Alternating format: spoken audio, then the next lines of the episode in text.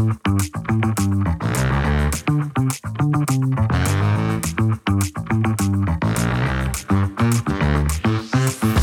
and welcome to the Men on the Path to Love podcast, the Are You Really Committed episode. I'm Bill Simpson, your host. I coach men who are struggling in relationship, how to communicate effectively, build trust, and deepen intimacy so they can be the best version of themselves in relationship and live the life they love. A long time ago, when I was struggling in my previous marriage, my therapist told me something that I never forgot.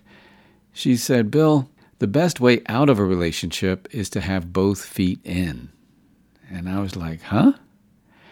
What she meant was if you always have one foot out the door, then you're not fully committed to the relationship. And how do you know whether the relationship will work if you don't fully commit? And if you fully commit and do the work, you know, everything you can to make the relationship work, and it doesn't work out, then you know it's time to get out. And you can do so with a clear conscience, right? Well, the research is very clear about the importance of commitment in relationships. It is associated with higher relationship satisfaction, longevity, stability, and overall well being. Commitment promotes investment in the long term of the relationship, and it reduces the likelihood of cheating or in- infidelity and helps couples work out their challenges together. And when you don't fully commit and don't do the work, you can go on and on blaming or complaining about your spouse or partner, uh, end up getting a divorce or breaking up without a chance to take responsibility for your own actions be accountable and grow. Oftentimes, when that happens, you take the same energy or baggage from that relationship to the next one, and the cycle starts all over again. And you wonder how you ended up in the same predicament in the next relationship, right? Committing to your relationship is a great way to learn about yourself and to grow. You know, any family issues that we have growing up, especially in dysfunctional families, we often bring the same dynamics to our relationship. And it's usually subconscious. We don't realize we're doing it, yet it feels familiar, and so we go with it even when it's not good for us. Until we are conscious of those dynamics, we often keep repeating the same old patterns over and over in relationships.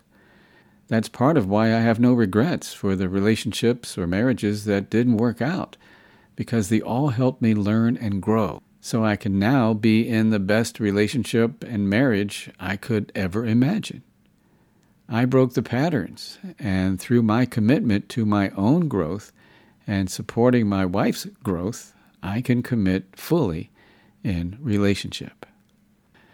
And man, I got to tell you, I, have experienced over and over men and women in my practice at the health clinic and my private practice who are afraid to commit because they've been hurt in a previous relationship. And it only makes sense, right?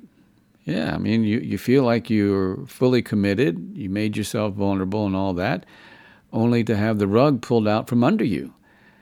And then having that experience teaching you not to do that again, mm-mm, not going to be vulnerable, not going to commit, mm-mm, can't do that. And then maybe you dare to eventually get into another relationship. And this time you hold back your vulnerability and you don't fully commit because you don't want to get hurt again. And the relationship is already in trouble because you have one foot out the door. I think of Cliff not his real name, of course. He was in what he called a committed relationship. And the reason he came to me was that he really loved his partner and wanted to make the relationship work. Yet I could sense by the way he was talking that he had one foot out the door. Some of the signs were that he was talking a good game, yet it didn't seem he was taking much action. And he said he would get nervous when she would bring up marriage or any long term planning. And he even said that he was always checking out the dating apps just to keep his options open. Well, he hadn't had an affair on her, yet he was looking and taking attention away from the relationship to have those options. So I brought up this one foot out the door thing, you know, and I pressed him on it. And he eventually admitted to me that he always had one foot out the door in all of his relationships. And he said that he often overlapped relationships. In other words, when he felt a relationship getting too intense or boring, he would start another relationship while still being in the current relationship. and once he felt somewhat secure in the new relationship, he would end the other relationship. And he said this was a pattern that he had repeated since high school.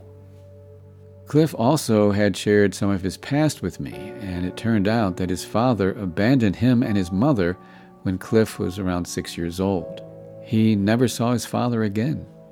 And he remembered looking up to his father and always wanting his attention.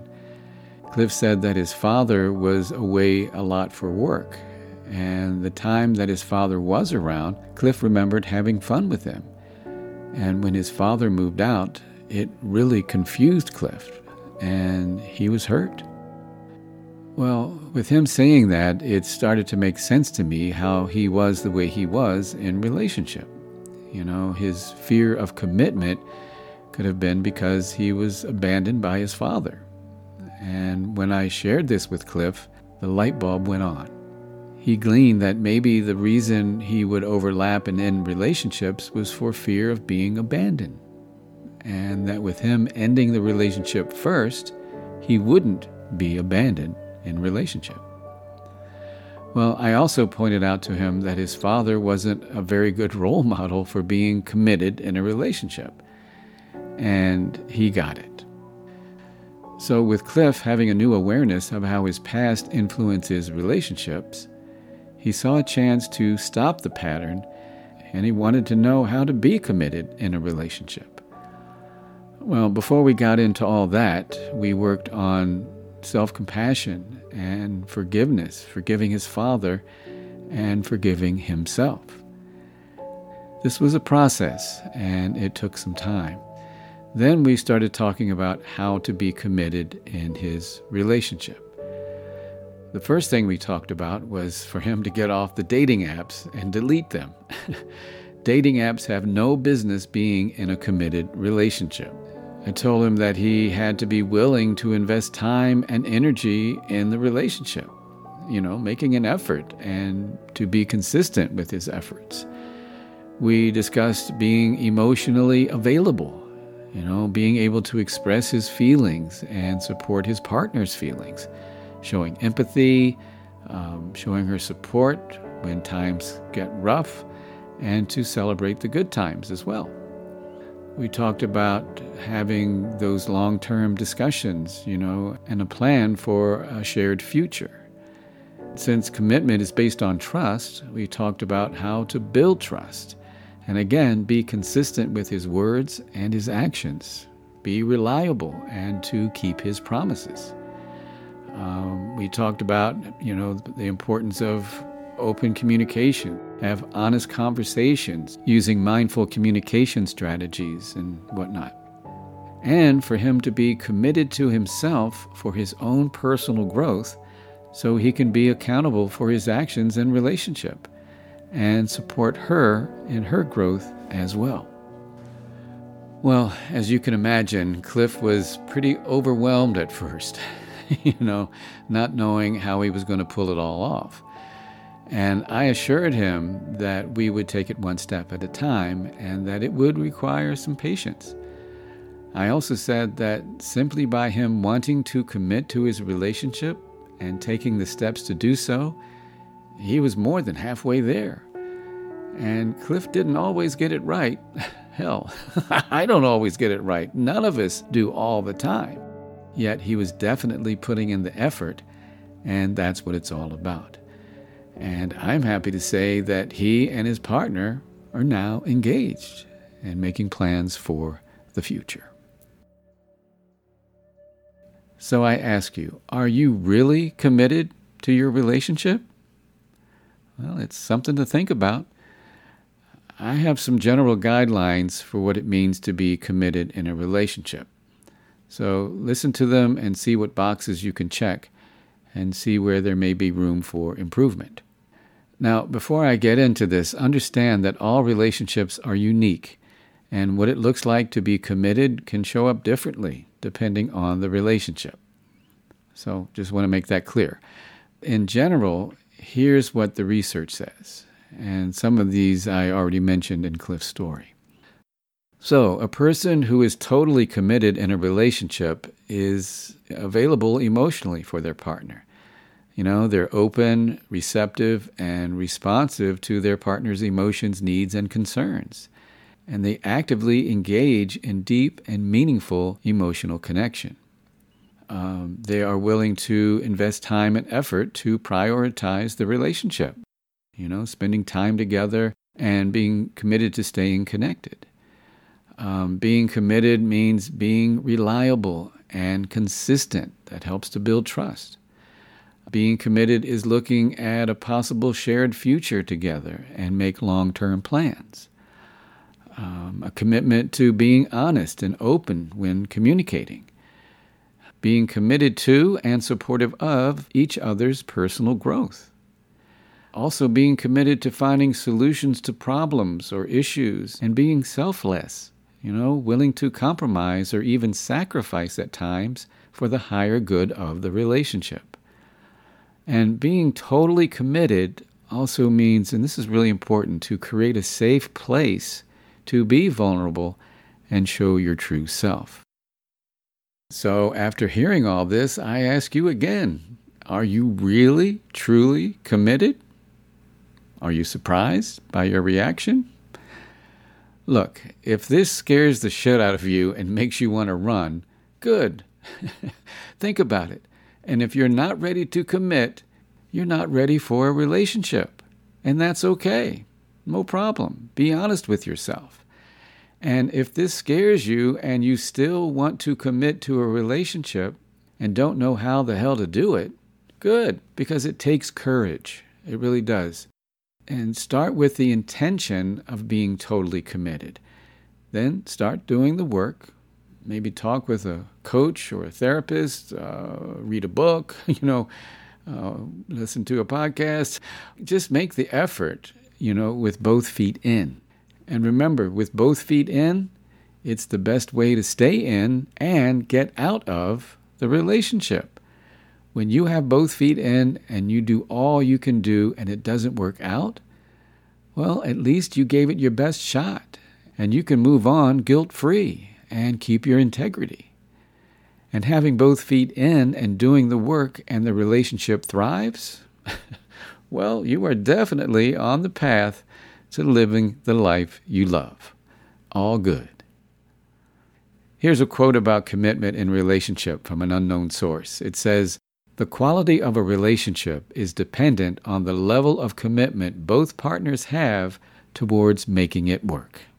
Yep, that's what it's all about.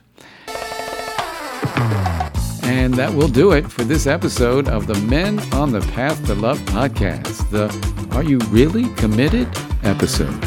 I'm Bill Simpson, your host, and I appreciate your commitment to listening to this podcast, and I encourage you to keep doing it.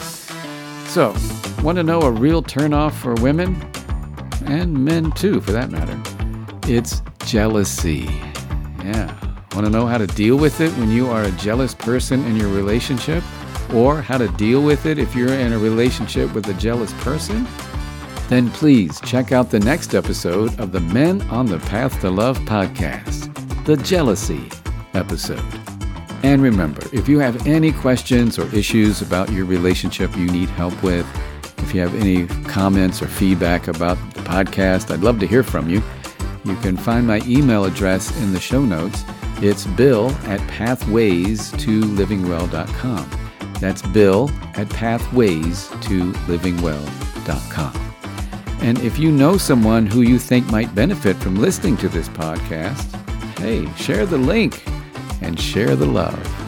And until next time, keep your heart open and stay on the path to love.